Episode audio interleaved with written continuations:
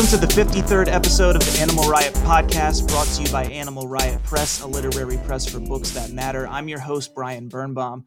If you're new to the Animal Riot community, welcome, and you can find out more about us at animalriotpress.com. Now, on to the episode, You Filthy Animals, with today's guests, Lee Matthew Goldberg and Marco Rafala. Did I pronounce that right, Marco? Uh, Rafala. Rafala. Rafala. Rafala. Yeah, it's got the accent. Lee has been published in multiple languages and nominated for the 2018 Prix du Polar. Wow. You guys are making this tough on me. His first sci fi novel, Orange City, will be published in 2021. He is the editor in chief and co founder of Fringe, dedicated to publishing fiction that's outside the box. His pilots and screenplays have been finalists in Script Pipeline, Book Pipeline, Stage 32, We Screenplay, the New York Screenplay, Screencraft, and the Hollywood Screenplay contests. After graduating with an MFA from the New School, his writing has also appeared in the anthology Dirty Boulevard, The Millions, Kajabi? I think, Kagabi? I think it's Cagibi, but I might be wrong. Cagibi. Okay. Wow. Cagibi, yeah. Really testing me here. Cagibi.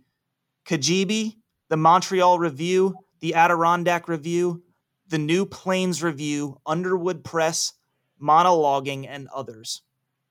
We also have with us Marco Rafala, who is a first generation Sicilian American novelist. There you go. I'm half Sicilian. I love it. I, I knew that already, but you know, just giving you a shout out. Musician and writer for award winning tabletop role playing games. Wow, that's, I want to talk about that. Cool. He earned his MFA in fiction from the New School as well, and is co curator of the Guerrilla Lit reading series in New York City. Born in Middletown, Connecticut, he now lives in Brooklyn, New York. His fiction and nonfiction have appeared in the Bellevue Literary Review and Literary Hub. Oh, yeah, I got something in there too. His debut novel, How Fires End, is a finalist for the 2020 Connecticut Book Awards. I just saw that. Did you just add that when you sent Yeah. it to me? Yeah. Awesome. Yeah, congrats on that. And that was published with Little A, right? Yes. Am I, am I correct? Yeah, I, th- I thought so. Yeah, that's, you know, I had something to talk about first, but I'm actually interested. H- how has that been? I'm really curious about Little A and, uh, I don't, what are your feelings on, you know, working with Amazon and like, you know, it, it's strange. You know, we as a press, as a, Animal Riot, we have a, a, a partnership with Amazon and it's, it's tough. You know, we also put our uh, titles on Bookshop. Have you guys heard of Bookshop? Sure. Yeah. Yeah. Yep. Yeah, of course. You know, everyone has, but me until like a few weeks ago. Our new social media extraordinaire, uh, Annie Krabben Schmidt. She's great. Um, she she told us about it, but um, but yeah, you know, we put it on there just in case people just refuse to use Amazon. You know, they Right, boycott yeah. Amazon. You know, I personally don't have as odious sentiments with Amazon as others. You know, it's not like I endorse some of the practices. You know, it's just Exactly. Yeah. the big picture is I see that they do, you know, without Amazon during COVID, we would have been in huge trouble, like really big trouble. Mhm. So it's it's not like they don't provide a service. right. They do a lot for small presses. Yeah, Um, and and, know, and they- just they get- society in general, they do. Right, You know, yeah. um, I mean, so yeah, I don't know. What are, what are your thoughts? Well, like any giant corporation, they should pay their taxes. Yeah, yeah, I mean, yeah. Well- one of one of all of them, right? yeah. I mean, but I've I've had nothing but a wonderful experience with the people who work at Little A, from my editor to the publicist to to everyone who, who you know is employed there. They're wonderful people. Um, they love books. They care about books. And yeah, I don't have anything. I I had a great experience. yeah, yeah. Did you were did you court were you courted or did you court? I could I should say any other any other presses or was that kind of like you, you got an offer and you were like, this is great. No, you- yeah, it was submitted to various publishing houses. Yeah. Yeah. So um, through an agent. Yeah. Cool, cool. Well, that's good to hear. I'm, I'm glad you had a good experience. The only other person I know of who uh, published with Little A is Jackie Gilbert. I'm not sure if you're familiar with her. yeah, I know her. Yep, she's a friend of mine. Yeah. Yeah, She read with you guys. Yeah. Yeah. she's great. Cool. Go. Yeah. Yeah, yeah. She just had a baby a little while ago.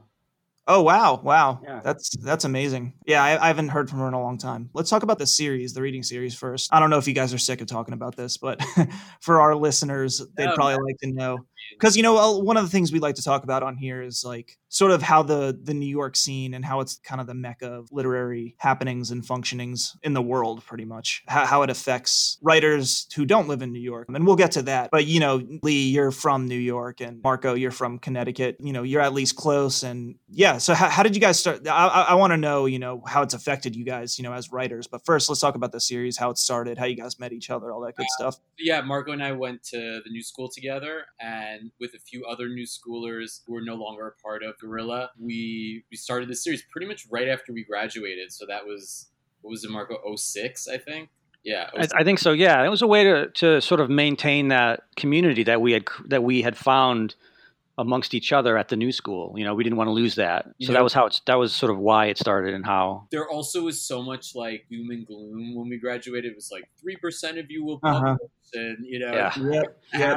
So like, don't even bother, kind of. Did a uh, lot of your professors say that? Was that or is that like you know It was sort of like intimated. I mean the new school was amazing but i think they were realistic and actually probably if you look at like percentage wise it's probably really close to that. So yeah, I, I, mean um, we you guys know garth uh, risk hallberg of course. I oh. studied I, I, t- I took a class with him and you know he looked at our, our professors weren't really like that. They were not as doom and gloom but uh, he he did he looked at all of us and he was like you know 5% of you guys are still going to be writing five years from now. Yeah. and I was like, I kind of loved it. I was like, yeah, I'm going to be one of them. um, but anyway, yeah.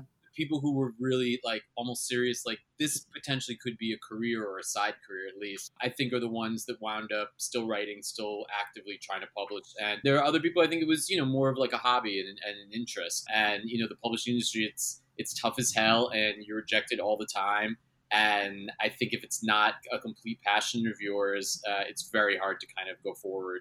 Yep. So Guerrilla Lit became, uh, I don't know, like a safe haven. It was a place we could read our work, we could meet other writers. We could hang out with each other post graduation. And now, almost 15 years later, um, we're still doing it. We've moved places, but um, it's it's still the same Guerrilla Lit. Nothing has changed in terms of that. Yeah, yeah. I have to go back to what you said about it being a hobby. I probably, I, I don't know. I feel kind of mean for saying this, but it, it's also really true. It's like I it always blew my mind that people would go to an MFA program, you know, just to indulge in or even realize that it's a hobby. You know, it, it was just crazy to me. And it's true though. It's true. I guess other people have a little bit more disposable income than me. He like, and I'm sure Marco could could say the same. It was like I was serious about this as what I wanted to do with my life, and I was going to put everything into it. And the MFA was a stepping ground toward that. Exactly. And it's also a teaching yeah. degree. So, yeah. you know, initially I thought, well, at, at, least I could, and at the time, I think I was like doing customer support online for uh, a company, you know, uh-huh, and, uh-huh. Um, answering phones and um, over and, and doing stuff over the computer. And I thought, you know, I could I could have this teaching degree, and then afterward, I can get a job teaching writing. Wouldn't that be fun? Wouldn't that mm-hmm. I would mm-hmm. enjoy that? Turns out I, I didn't enjoy it. I tried it and I hated it. yeah, yeah. So, yeah. um, and it just wasn't me, and I didn't want to be one of those teachers that should never have been a teacher. You know what I mean? Yeah, we've just going through the motions. We've all had those teachers, right? You know, mm-hmm. the ones that actually don't like their job. Yep. Yep. So I did it for a couple of semesters and then I was like, no, this isn't for me. I'm out. Yeah. I mean, we've all had those teachers. I would say there's uh, very few teachers who are really dedicated, which is sad. But yeah, I think I've had two or three in my life that I could say they came to class like every day, like it was their first day, which is interesting. So what happened with, uh, yeah, so you, you guys created the series with some other people. Did other people just go their separate ways? Um, you know, they moved out of the city yeah. mainly. Yeah. Like we have a close friend who runs um, a reading series now in Hudson, New York, volume reading. Oh, cool.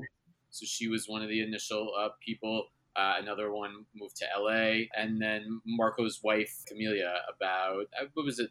Four years ago, I want to say now. I think, Probably. Yeah. When uh, whenever whenever it was that Danny moved to Hudson, right? Sort of Camelia stepped in. Danny's Danny's place, and now the three of us run it together. And while we miss everybody, I, I, it's better three than when we had five because five was just a lot of like yeah kitchen. And three, it's like we all have our roles and you know it, it some of it runs itself a little bit now as well after doing it this long. Yeah that's kind of exactly what katie and devin say about about animal riot. Yeah so i mean it's amazing how long how long have you guys been running it? We started i think 07 like wow. 07 13 14 years. That's amazing. Yeah, 13 14 years. And we used to do it more monthly, and now we do it really like six times a year, certain seasons. But other than that, we never stopped doing it. It, it was it was pretty straightforward, even when we were shopping for new uh, venues. Yeah, yeah. It was one of the few series that I read at where I felt very intimidated because you know you guys had Julia there. Oh yeah, that was a hell of a lineup.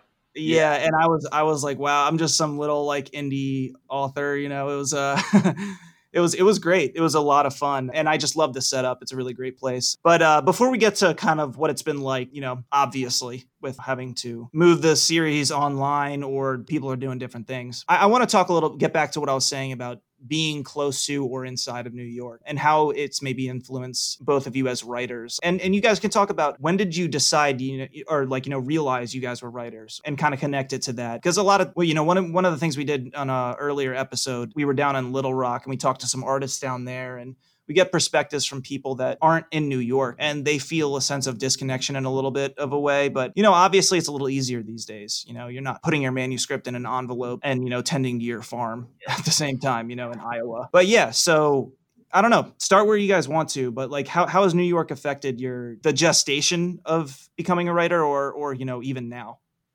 I mean, I think for myself, growing up here it, and sort of seeing New York change so much over time, I kind of became a writer with New York. So even as a little kid, it was something that I wanted to do. These days, when the weather's nice, my office is Central Park, and I work outside every day. So so much in New York, even if I'm not writing about it, winds up being infused into my work. And you know, in non-COVID times, what's amazing is like throw a stone and you could see any literary reading.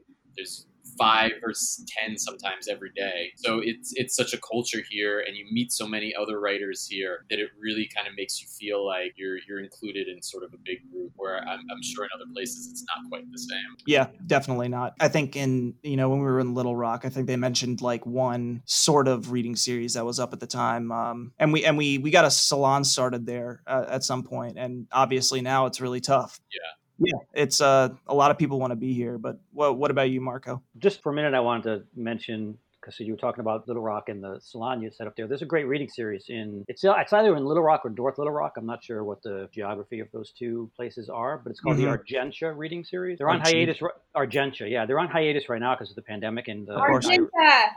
the guy who runs it didn't want to do it online, so he's kind of waiting out the pandemic. But um, I read there; it's a wonderful place. Yeah. Did you Um, go down for um? For the- Rock. Did you? Katie's from Little Rock, unless you guys didn't know. No, I didn't. Yeah. Yeah, yeah, yeah. That's why we did the podcast there. Did you read for the novel? Is that when you were down there? Yes, it was part of the book tour. Yeah, yeah. Um, th- I mean, you know, I'm jumping a little bit here, but like, what what has it been like? I mean, obviously the book tour was probably over before this happened, or or was it still going on? No, it was still going on. I had a bunch of dates and You did, yeah. right yeah. around I guess it came out in late last year, so yeah. I mean, Yeah, it came out was right October.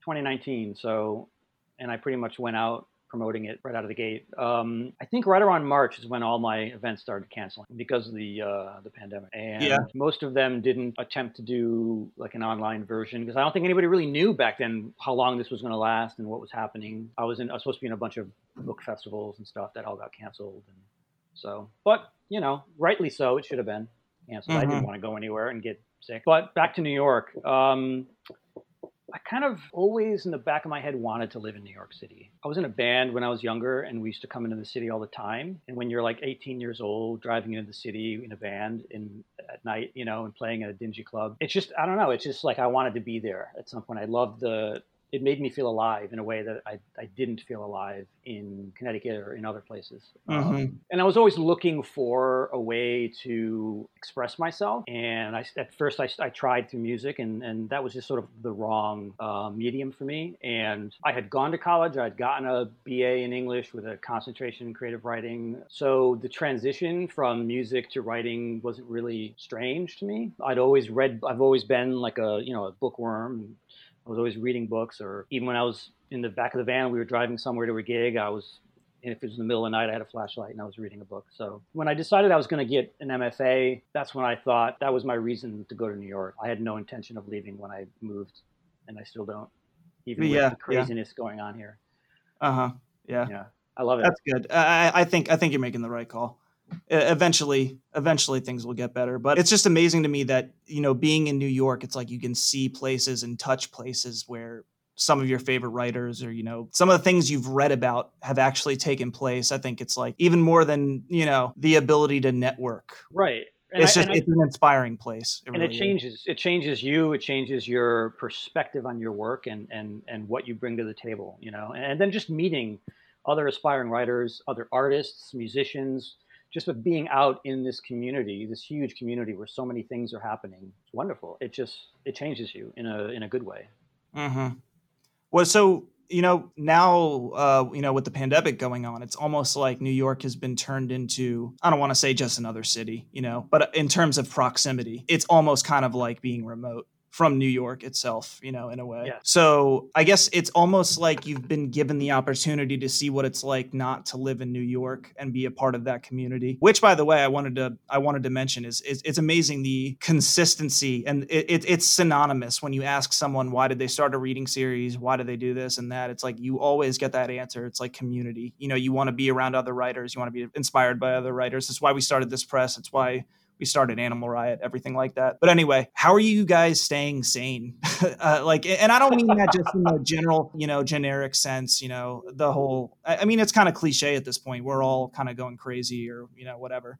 But I mean, just specifically with writing, it's affected everyone so uniquely you know some of my some of my friends um, have been able to write furiously and just you know they've they've just been dynamic you know um, and some people just are sorely lacking whatever inspiration they need from community or you know being in contact with the world so yeah i mean how's it affected both of you guys um, I mean, for me, especially at the beginning, like that first month when I didn't really leave my apartment except to go up to the roof, basically, I was just writing a storm. Like I was halfway into a book that I had started, and it became I don't know, way to like shut off from the rest of the world when I really needed to. So I was writing more than I ever had before. I would write every day for like five hours, and I, I finished the book. So uh, you know, I, I, mean, it's not like thanks COVID, but um, it it like kicked my ass where I don't think I would have finished it that fast. I mean, now I had a book come out last last week. So the last couple months has just been like publicity for that, and that's been its own weird animal related. Yeah, just, distance wise. Yeah, I, I I didn't know it came out just last week. I thought it was actually still yet to come out. I know. Um, I missed it too. I was like, wait, your book came out already? Wow. Yeah. Um, another after effect of COVID. Dropped, uh, yeah, yours dropped right. Uh, you know, I mean, thank so, somewhat not right in the middle. Like you know, it wasn't in March, but still, it's like it's not like you're going out and doing readings right now. no, know? I mean I've gotten a lot of like essays and stuff like that, and I'm doing a ton of podcasts, and I'm spending a lot of money for a publicist that hopefully will get me like gigs into September, October. But yeah, I mean I had a launch and it was on Zoom. Like it wasn't, it was fine, but yep, that's what we're doing too for David for David Hollander's book. Yeah, yeah but it's not quite like you know you have a party and you actually see all your friends and family and like for each one of my yeah. I've gotten a cake and like at the cover on the cake. But nobody needs to play a violin for me, you know. Yeah, well, I mean, but also people buy books at those events, you know. On Zoom, it's not. I feel like there's a little bit of a disconnect between looking at someone on a screen and then going to another tab and buying it on oh, Amazon. Well, you know? people who go to an event, they also feel like they have to buy the book. Yes, exactly. No one can tell. You can, you know, no, yeah, yeah, exactly. Yeah, you can't leave without it. Uh-huh. So yeah, look, I'm sure it, it it's hurt sales, but then I don't know, my concept of the publishing industry and what I'm looking for from each book has vastly shifted as well. So I'm more interested in like kind of channeling it into a Hollywood kind of concept where can I get it to the right people there? Can I turn it into potentially a TV series? You know, and sales are kind of sales. So I'm starting to move away from like worrying about that so much. You know, it is kind of what it is. That's uh that's really interesting. I've for the first time in the last couple months thought about the idea of writing a script, like you know, so like a, a show or something. Yeah. Um, do you see so you see a book as a sort of vicarious means into writing like a show in a way, you know? But you also write screenplays, obviously. Yeah, well, they had a uh, one of my books was optioned. It went through this whole kind of rigmarole in Hollywood, and then ultimately somebody else wrote the screenplay and it was garbage and the whole project fell oh. apart. Um, so my my goal now is with each of my books, i am writing the script based on it, and then if it falls, at least it falls on my hands. Um, there you go. That's that's sort of my my my goal, sort of from here on out. And I go out to LA, and I've met a bunch of people, sort of in the industry, and this one has a little bit of interest so far. So I think with Hollywood, it's very different than publishing right now. It's like they're actively looking at a lot of things potentially yeah. film and, and especially it's almost a euphemism what you just said it's it, it's like uh, it, it's tough. I mean, the literary business. Going back to what you guys said, it's like if you're not passionate about it, it's Right. What are you, what are you doing? Because Exactly. it's like you know, if anyone's writing to try and get famous, it's like the most inefficient route you could possibly take. Yeah, no. I genuinely love it. Like I, Yeah. writing a perfect sentence is like that's a highlight. Right, Of yeah. so I, I think it's true. Anybody going into it for other reasons is wrong. But I think also you should keep your mind open about what potentially could happen with anything that you write. You know, these days you have access to anybody through Instagram, through all of these sort of other filters that you never know who might be interested in and and sort of change your life in terms of that. Yeah, yeah, that's true. That's true. Yeah. So, how about you, Marco? How's how's COVID affected your writing? So COVID hit while I was still in book promotion mode, and I'm not the most. Lee will know this definitely. I'm not the most um, social animal on the planet. No. Um, Mhm. so it really took a lot for me to to do those events, to put myself out there, to talk about my book, to be. And it's different than being in a band on stage, right? Because when you're in a band, I played guitar, I played mandolin, I didn't have to speak. I just was Yep. up there with a bunch of other people and I could just sort of, you know, meld into this mass of what this band is about, you know. And when it's you and a book, it's just you and a book and the other person who's interviewing you or talking to you or whatever. And there's an audience there. And I'm a slow writer, so nobody wants to wait an hour for me to figure out how to articulate myself verbally. So it, it took a lot out of me to do those events, but I found that I was enjoying them and I was I was definitely enjoying the travel aspect of it, just being out and like getting on a train, going somewhere, getting on a plane, going somewhere. And it reminded me of, you know, being in a band when I was younger and being on, on the road. So when COVID hit and my events started canceling, for a while I was just in my apartment like I don't know what to do with myself because I was in this socialized mode. This, I was sort of hyperactively socialized, and like now I had no, no, nothing to do but look at my screen.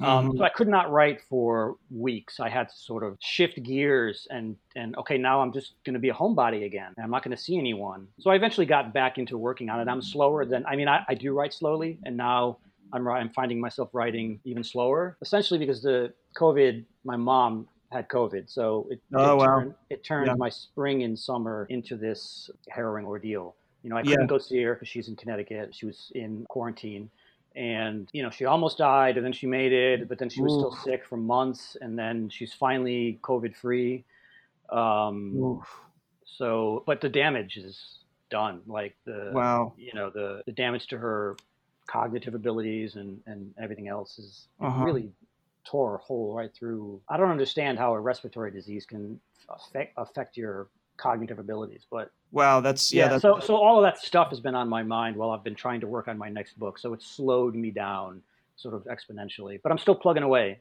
you know.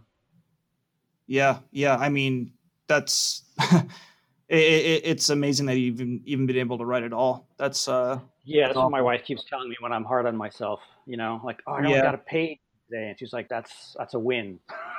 Under Yeah. these circumstances, you know. I was gonna ask you if you were beating yourself up at all. Um, Yeah, but- I mean, I always do anyway, but I'm doing it a little more. Um, Yeah, And yeah. I know it's not fair, but that's, you know, fair to myself, but that's just, I don't know where that comes from, but yeah that's yeah it's incredibly difficult. You know I, I haven't known too many people who have been affected by it. Um, you're you're one of the first people you know in my firsthand circle that I've, you know I've talked to firsthand. I don't know. For some people it's a way to escape you know? Um, Mhm. obviously writing is not therapy you know? It's not you're working on something that you're trying to put out to the world. You could obviously sometimes people write about the things that are affecting them but most of the time not while it's happening certainly. Right.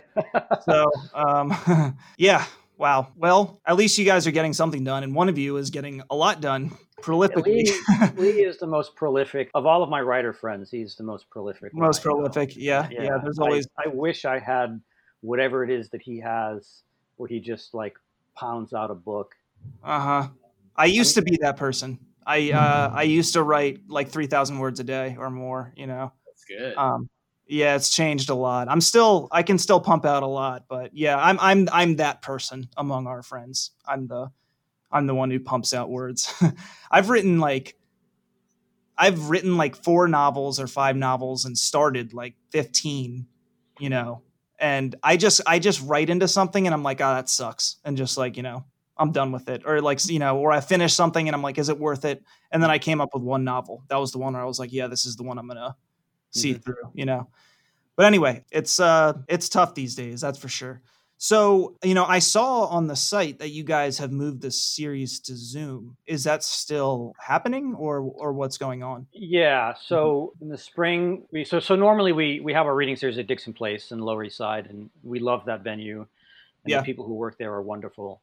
Um, but they've been closed, like everything else has been closed. So our fall season is going to be on Zoom again. I don't know what's happening at Dixon Place right now. I haven't been able to speak to anyone there. Oh, really? Um, Still?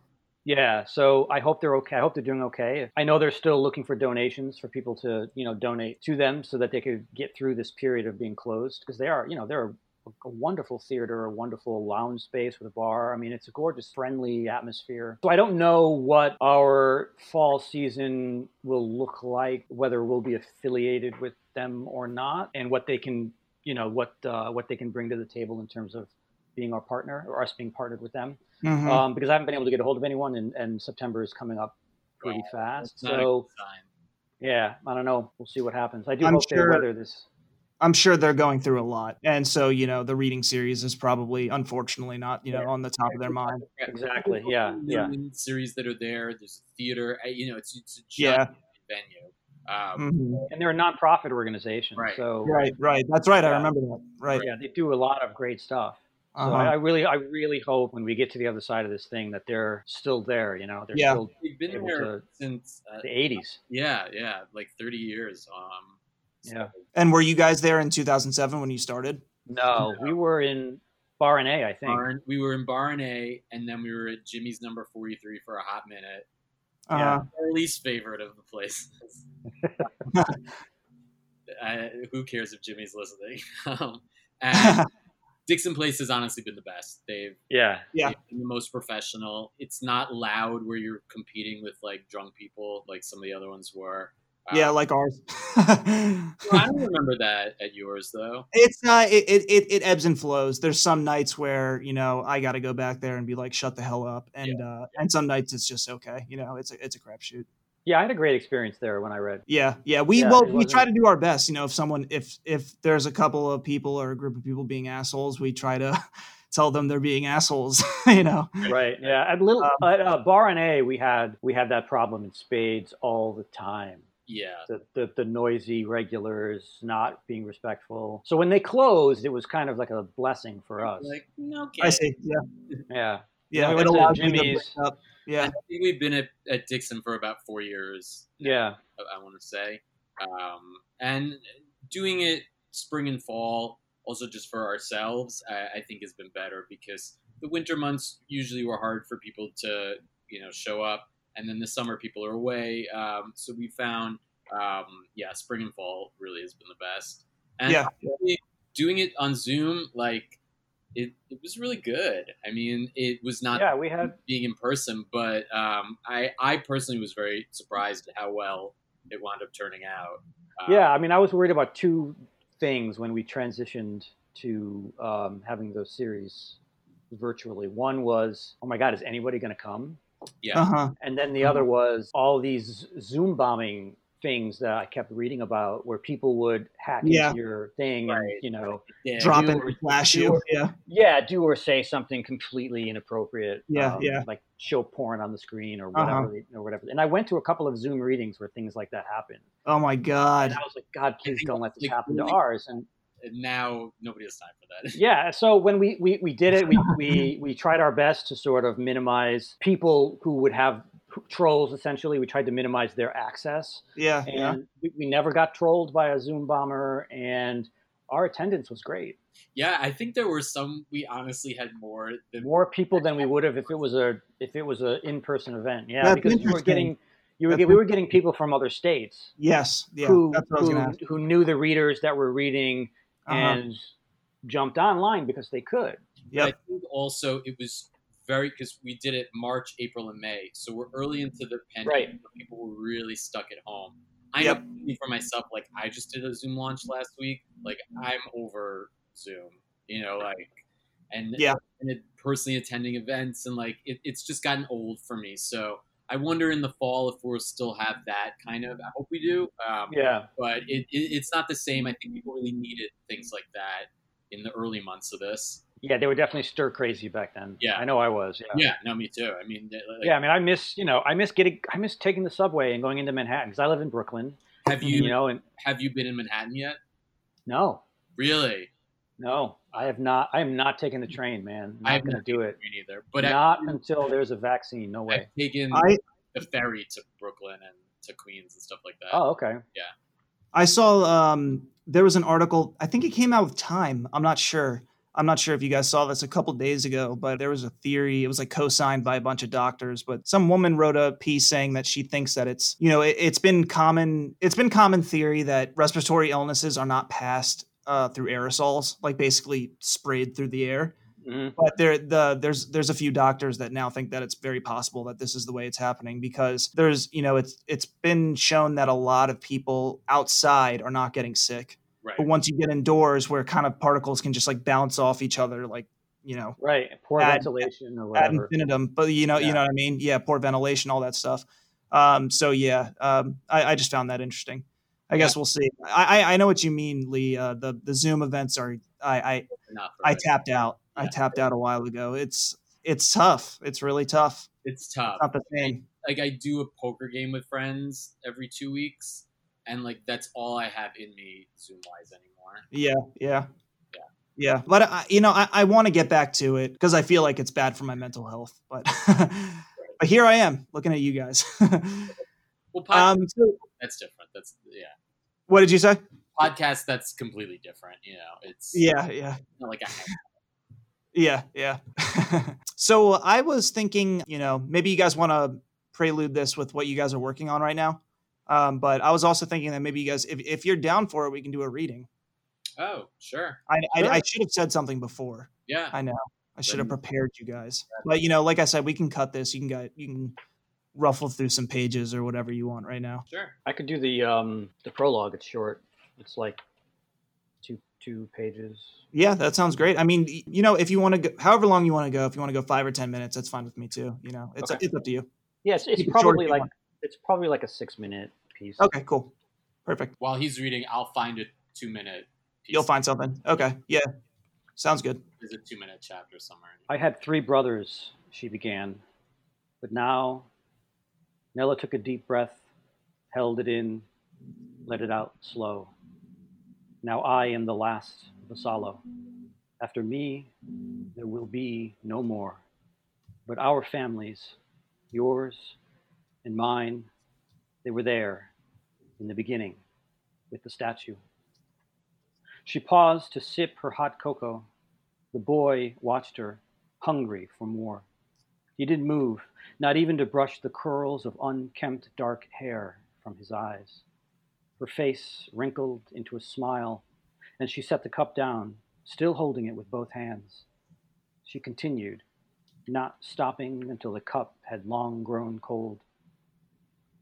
My father told my brothers and me the story of how the statue of Saint Sebastian came to the village of Melilli, the village we once called home. Like so many stories, this one started with danger. A ship was caught in a furious storm and ran aground in Megara Bay. The hull cracked open on the rocks, and the waves pushed our saint ashore. All the sailors survived. They thanked their cargo for their lives, but none of these men could lift the statue to carry it off. Word spread, first among the shepherds, then to the local villages and cities, until news reached the bishop of Siracusa. In three days he came with clergy and a crew of men to claim the saint. Again, the saint was too heavy to lift. From all over the province, people gathered on the beach, waiting their turn to try to break the spell and lift the statue. Some of the men built a fire, some of the women cooked. At night they prayed, and in the day their prayers failed them. When the procession from Melilli arrived, our priest claimed the statue, saying, Since the making of the world, Saint Sebastian has been painted here on the grotto wall in our village. Here, before even Sebastian himself was born, this is Melilli, the martyr Sebastian, tied to a tree and porcupined with Roman arrows. Then our men raised the statue on a wooden pallet, and placed the poles upon their shoulders, and a great cheer went up among them as all the clergy prayed and made the sign of the cross. E chiamamullo paesano, they shouted. Prima Dio es Sammastiano. He is one of our own, first God, and then Saint Sebastian. Another cheer seized the men, and they carried the saint home. Our ancestors, a Vassallo and a Morello, among the bearers. Our families held hands and sang together, bringing their patron saint home to Melilli. In the piazza, on the ridge overlooking the bay, their knees buckled. The men cried out. A force had suddenly burdened them with a weight they could no longer carry. The priest kissed the wooden crucifix around his neck and said, No man can shoulder the might of God. So they left the statue there and built a church around it. This was May 1414. As children, my brothers and I loved that story. As children, we believed, as everyone believed in those days, that Saint Sebastian would protect the people of Melilli forever. When earthquakes destroyed much of our village, it was by his glory our families lived to marvel.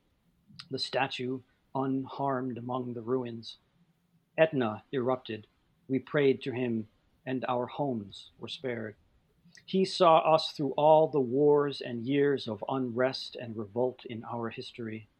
Saint Sebastian always keeps us safe. He will always keep us safe. My father said these words as we hid in the cave, the war raging just outside. Gunfire cracked the air. Bombs whistled as they fell from the sky. Beneath our feet, the ground trembled. The cave shook like it might come down on top of us any minute. In the back, our mother prayed her rosary before the ancient painting of the saint on the cave wall. She wanted me, her only daughter, by her side, but I wanted to work with my father and brothers. We hulled a bushel basket of almonds the only food left to eat.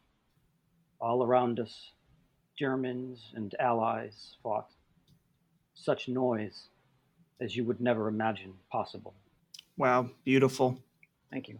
I, I have like an intense fascination with everything revolving around uh, World War II. A lot of the times with World War II stories, you know, obviously you get the the macro picture. It's an interesting glance at something very intimate inside something that's not as much talked about. I mean, you know, Italy was used as a battleground, you know. Yeah. I also have a fascination with that time period and, and with Italy in particular. Uh, my father was born in Sicily and he was a boy during the Second World War. So the book is fired by a lot of what he told me about what life was like in mm-hmm. Sicily during that time and also about family history and, and the the local folklore in Melilli about there's patron saint and, and all of that. But I'm, I'm definitely more interested in in that time period. I'm interested in the perspective of the civilian in these giant global conflicts. You know. Um, yeah. Yeah. And and how it affects them. Hmm. Yeah. Yeah. I think about it all the time, especially especially with the bombing. It's just like terrifying. Lee, given by your last name, are you Jewish? Yes. Yes. You, yeah. You guys, you guys could be my fathers. I'm, I'm half Jewish and half Italian. Yeah. Half, it's funny. My the Sicilian side of my family, they were already in America at the time, and they weren't mm-hmm. involved in that war. But my my great grandfather died in the Dutch Schultz gang wars. oh wow! Yeah. So yeah, that we've you know that that side of my family's been over here for a long time. Yes, my father's grandfather, to avoid getting drafted into World War One, came to the United States and stayed here until it was safe for him to go back. Uh huh. And then, so he raised his son, my grandfather, with this, with all these stories about how wonderful America it was, you know, uh-huh. and how it was the land of opportunity and, and all of that. And so he had this dream to one day have enough money to bring his entire family to the United States. So that's, yeah. so like I kind of owe being here to him being yeah. a draft dodger, I guess. yeah. yeah. That's that's amazing. It's amazing how some some of our family members just like sacrifice their existences for their for their mm. kids. And it's amazing. It's amazing to me because I just don't have that impulse. it it sounds terrible, but I, I don't. I don't even want kids. Anyway, everyone who's listening, definitely check the uh, how the fires and it's great. It's great. I want to talk to you about the book more sometime, but we'll sure happy. We'll have that chance. So, Lee, are you going to read from uh, your most recent or something you're working on, or what? What do sure. you got? Yeah, so I'm going to read from uh, the Ancestor, which came out about a week ago. Um, and it's about uh, a man who wakes up in the Alaskan wilderness, believes he was frozen on ice, he has amnesia, and as his memories come back, he starts to think that he was from the gold rush era and he was a prospector that literally came to Alaska and then became suspended. So this is from around the middle of the book. And is it contem- is it contemporary times? Is it? It is set in present day Alaska, and then about a third okay. is his memories or his belief of his memory right. in the late 1890s uh, during the Alaskan gold rush. Yeah. Interesting. Okay. So through the woods, Wyatt stumbles. The warm front hasn't hit yet. Everything on ice. He knows he should be cold, but doesn't feel the shock. It's what's allowed him to freeze for a century. Blood in veins different than other humans, a heart that could withstand. He's seen kin of his with the same ability before, a clue to their immortality. Digging in his pockets, the needle's been left behind, but the baggie remains. He scoops some on his index finger, takes a snort, decides that's not enough, and does it again. Jolt to his brain, and then everything goes numb. Eyes sparkling with crystals, stars reflected in his gaze. He's all powerful, all seeing, pouring through layers of the past until he reaches the memory he desires. The coldest day of the year, 1897, Little Joe's first winter, and a window remaining open all night. Barefoot in the morning, the chill spills over his toes through the crack in the door, the doorknob like a snowball, his heart punches as he bursts inside and finds little Joe in his bassinet right against the windowsill, blizzard flakes covering the child's purpling face. He grabs him, rushing to the fireplace in the living room, brushes the packed snow from the baby's eyes, listens to his chest for a heartbeat, relieved to hear a steady purr, cooks him over the fire until limbs begin to magically uncrack, a wail that causes his own tears to fall as the child's face turns beet red. Joe surely should be dead, but a heart still beats. He can visualize the child while back in the woods, tucked in a snowbank, pale blue and flirting with death. This is how he must have looked all those decades in suspension, too. But his own heart still beats. It had to. What unites you and me? he asked his zombie child. What makes us able to withstand such temperatures? On Saturday, he'll be meeting his other kin, a great grandson he was informally introduced to at Aylands, and even more his grandson, a direct link to Joe. Joe's child would have insight into what kind of man his son became. We're closer now than we've been in a long time, he tells the baby, an ice block in his hands, but alive and writhing. A giant hand sweeps down from the sky, not connected to any body. It scoops him up, forcing the child to fall from his grasp. As he's carried away, the baby's framed by snow, a bleeding dot amongst the stark white. What could be heaven, but he cannot stay there for long. Doesn't deserve absolution. He'll descend to an opposite destination. The giant hand plunging down now with Wyatt locked in its fist. Smell of smoke until his nostrils are on fire. A pit of flames awaits, ready to char his sins, while the cries of little Joe never cease, a constant ringing in his melting ears. Thanks. Mm. Is he? So I, I, you know, obviously, if this question gives away too much, don't answer it. What he takes in the beginning is it uh, just a standard drug? Like, is it like heroin or something? Or yeah, so there. Or, or, or I guess it would be morphine if it was that time. I guess I don't know. I don't know. It's in the regular. He's in the present time. Yeah, in the present time, um, yeah, there's a Native American reservation close to where he lives, and he um, falls in love with a woman there who provides him um, basically the heroin. And okay. Heroin allows him to kind of jump back in time. Um, okay. And, and, access those memories. Yeah, yeah. And obviously, you know, it, it, it has its dark side to it as well. Of um, course, yeah. Messes him up even further. Interesting. Very interesting. Awesome. I, I am curious because you guys both mentioned how COVID has affected your writing, but you know, what are you guys working on now? Because uh, now, you know, Lee, you just dropped a book and you just said you finished a draft of another one, or did you finish? what, yeah, what no, is? done. I, I I finished it, and my my agent has already read it. Um, Wow. we're maybe getting it ready to send it out in the fall. I don't kind of deciding if that's the right time necessarily with like everything else going on. Um, but yeah, it's called The Great Gimmelmans, and it's about uh, a, a Jewish family in the 1980s who lose all their money in the stock market and become bank robbers out of their RV, which is the one thing that hasn't been repoed. Is it after the '87 crash or something? Yep, exactly. Yeah, yeah, Black Monday.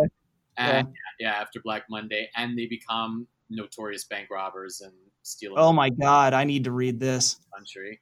Um, so was a lot of fun to write, and it has a lot of kind of. I, I've never really written too much about you know being Jewish and and just kind of you know uh, all, Yeah. all of that. Um, you know, the grandmother is Orthodox, so like there's a lot of my own family kind of heritage in, in the book as well. So it was a really fun one to write. Yeah, you can you can go back to the bar mitzvah days. yeah, and in 1987, I was eight, nine. Remembered enough of it that I was able to like, you know, like they go to a Tiffany concert at one part in the book um, Uh huh. when they're being chased by the police, and you know they hide out in a Tiffany concert in a mall. That's great. um, so That's yeah, great. different from the one that, that I just read from. Yeah. My uh my bar mitzvah was in 2001, I believe. Um, Okay. it was it was cl- somewhat close to 9/11. I think it was a few months after. Okay. Um, my I had a I had a friend whose bar mitzvah was on my birthday, which is four four days after 9/11. wow. Um, and I, yeah, it was it was strange. Um, but I. what's that? he still had it, even though it was like nine. We still had it. Yeah, I mean, it was just you know, we I they we I guess they, they thought it was for the best. It's like you know, No, keep going. You know, um, but uh, speaking of the stock market, I I took all of the money I got from my bar mitzvah and I put it into IBM stock, and I just remembered that recently. oh my God. And there were in actual certificates, like pieces Right. of paper. sure, sure. That must Oh have my been god, it was amazing. amazing. Like it must have. My, my dad did the same thing. He invested all the money into stock. From your bar mitzvah. Yeah, yeah. and it, It's brilliant. it's like worth a lot. You know. It was- Yeah, yeah, yeah. Um, So if you lost those pieces of paper, would there be no like? I think so. screwed? I You- think I, you know I, I saw someone on Reddit the other day. They had those certificates as well, but they were from the 70s. Yeah. And so the shares had split a few times since then. So they actually were like the the broker there, whoever their broker was or something, said that they were disqualified or something because they didn't get the shares. You That could- shouldn't be right, right? because I was I was my my father passed away about two years ago, and he had a ton of physical stocks from the 70s and the 80s. Yeah, Literally about two years to get all of them actually transferred over, and a lot was because a lot of those companies no longer existed. existed. Yeah, You still can get your money back. So like, you know, it, it, it was a lot of financial work, and as long as you have a good uh, financial advisor, they should be able. to yeah, yeah. I, that's what I I I you know and like things like that. Um, but it you can get your money if you're really persistent. Yeah, my totally unprofessional opinion was there's no way that you just can't get your money back. There, there- there's no way if you have it. But anyway, um, so yeah, that that was great. So that's from your book coming out whenever it gets signed. I assume that's you know that's what you guys are looking for now Oh, uh, with the the, the from what you just read. ones or the ancestor. The ancestor. Yeah, so the ancestor came out last week, um, and it's Oh, out- that's the one from this. That's right. That's right. We're talking about. We were just. I got my my stories mixed up. We were talking about the one with the crash. Right. Right. That's the one you just finished. Got it. yeah. So that one, I have no idea. Um, we'll, we'll- That's how prolific you are. It's it's. I can't even keep them straight. yeah, we'll, we'll we'll see. Hopefully, my agent sells it. Um, and I don't know. I feel like this that one has a more mainstream chance, so hopefully it it it, It sounds like it. It's funny. I um the the book I'm uh, working on now. I finally, as I said, I come up with 80 ideas and drop them before I find. I, I can just tell what's like clicking with me. You know. Sure. Um, it has a little bit to do with the market as well, except it has a, like a speculative twist. I guess it would, you know, kind of like your ancestor L- Alaskan story, Mhm. like a little speculative twist like that, but like you know, um, someone basically he needs someone who basically can he, he gives them closing prices so he all he has to do is make the make the right bets and he wins and it's easy and then it but it progresses into this kind of like science fictiony speculative thing Sure. anyway so but marco okay so um for you how fires end everyone needs to pick that up. Is it is there a specific channel you'd like them to visit? Um, wherever they wherever they can know, get it. Yeah, wherever they buy books, where they feel comfortable Right. buying books. It's it's locally. available on on all the mediums, I assume. Yeah. Um, Yeah, it, it, so it it um, it's in audiobook, it's paperback, it's hardcover, and it's on Kindle. So Yeah, yeah, Leah Little A does a really good job with their. Um, we tried to kind of mimic a little bit of what they did in terms of creating a really nice like paperback. You know. Mhm. Yeah. So it was great to talk to you guys. Uh, do you have Do you have anything else you guys want to mention? A shout out? Any shameless self promotion you want to make before we Well- sign off? When are we back with Guerrilla? What's the What's the date? um, Yeah, let's talk about that. Let me look at my calendar. Hold on. It's the Wednesday. um, And it could be Zoom. It it it, mo- it most likely will Definitely be be Zoom. it'll be Zoom. September 30th. We're back. September. September. 30th. Yeah. Yeah. So Lee is reading, and Susan Buttenwieser, and I can't remember who's the other reader. reading. I know. I said Lee. Oh, Yeah. Who's the third one? You you He's, he, brought her. he- he's used to being called Matthew now because I Yeah. called him I Matthew in um, I I could look through the third. It's a yeah, I can't remember off the top of my head. uh, Okay. yeah. Cool. Um, you know what? Maybe I, I'm, I'm gonna try and mark that down because I need to get back involved. Even though I'm gonna be forced to. We got the we got David's book launch coming up um, on the 11th, um, and then you know a couple events for him. But And then Yeah, yeah, I'm- gonna people can follow people can follow Guerrilla Lit on Twitter, you go. Instagram, or Facebook, and and they'll see the announcements for when the September 30th event is coming up and, and how they can join the Zoom event for that. And I'm doing a virtual event on September 11th at noon. Double header. I love it. Fall. It's the fall for the fall for the book festival. So it's, Oh. in, it's in Fairfax, Virginia. I was supposed to be I did person, that. but I did that last. did. Yeah, I read it the fall for the book festival. Yeah. It was it was a lot of fun. Yeah. Um, it was on uh, what was it? George Mason's campus? That doesn't sound right. It was in Virginia, so In I, Fairfax, Virginia, I think. Fairfax, yeah, yeah. But yeah, that should be fun. I- I'll be interested to see what it's like on Zoom. That's cool. Okay, cool. Lee, you got anything else you wanna wanna Uh, do? I'll be doing a bunch of podcasts and, and things like that. Um, you can just go to my website at leematthewgoldberg.com uh, dot com and, and, and check for things that are upcoming in September, October. Cool. And any publishers out there, sign your book. That's that's the next goal. Yes, give us all the money. I'm I'm definitely interested in that one because I'm one of the few, um, you know, I don't know. There's not many writers out there that are interested in the stock market, so or like business and stuff. So like that that that that's very appealing to me. Really wanted to write about the 80s and listen to a bunch of 80s Yeah. while I was writing it. So That's a great decade to write a like a market sort of bank robber book. I mean, like the 80s is kind of when the market first became sort of like this ga- like casino almost, you know. It's it was going to be set during the Great Depression from the others, and I started doing the research, and I was like, and then I was like, let me just do the 80s. that's hilarious. Yeah, that's uh that's a good lesson for all the young budding writers out there. Write, write what's fun. if the research gets boring, just don't do it. okay, that's it for today's episode. If you like what you heard, please subscribe and review on whichever platform you're listening. You can get in touch with us on Twitter, Facebook, and Instagram at Animal Riot Press or through our website, animalriotpress.com. This has been the 53rd episode of the Animal Riot podcast with your host, Brian Birnbaum, and featuring Lee Matthew Goldberg and Marco Rafalà. Transcripts for our deaf and hard of hearing animals are provided by Jonathan Kay. The episode was edited by our podcast assistant, Dylan Thomas, and were produced by Katie Rainey, without whom we would be merely three of Shakespeare's thousand monkeys banging on a typewriter. See you later, you filthy animals.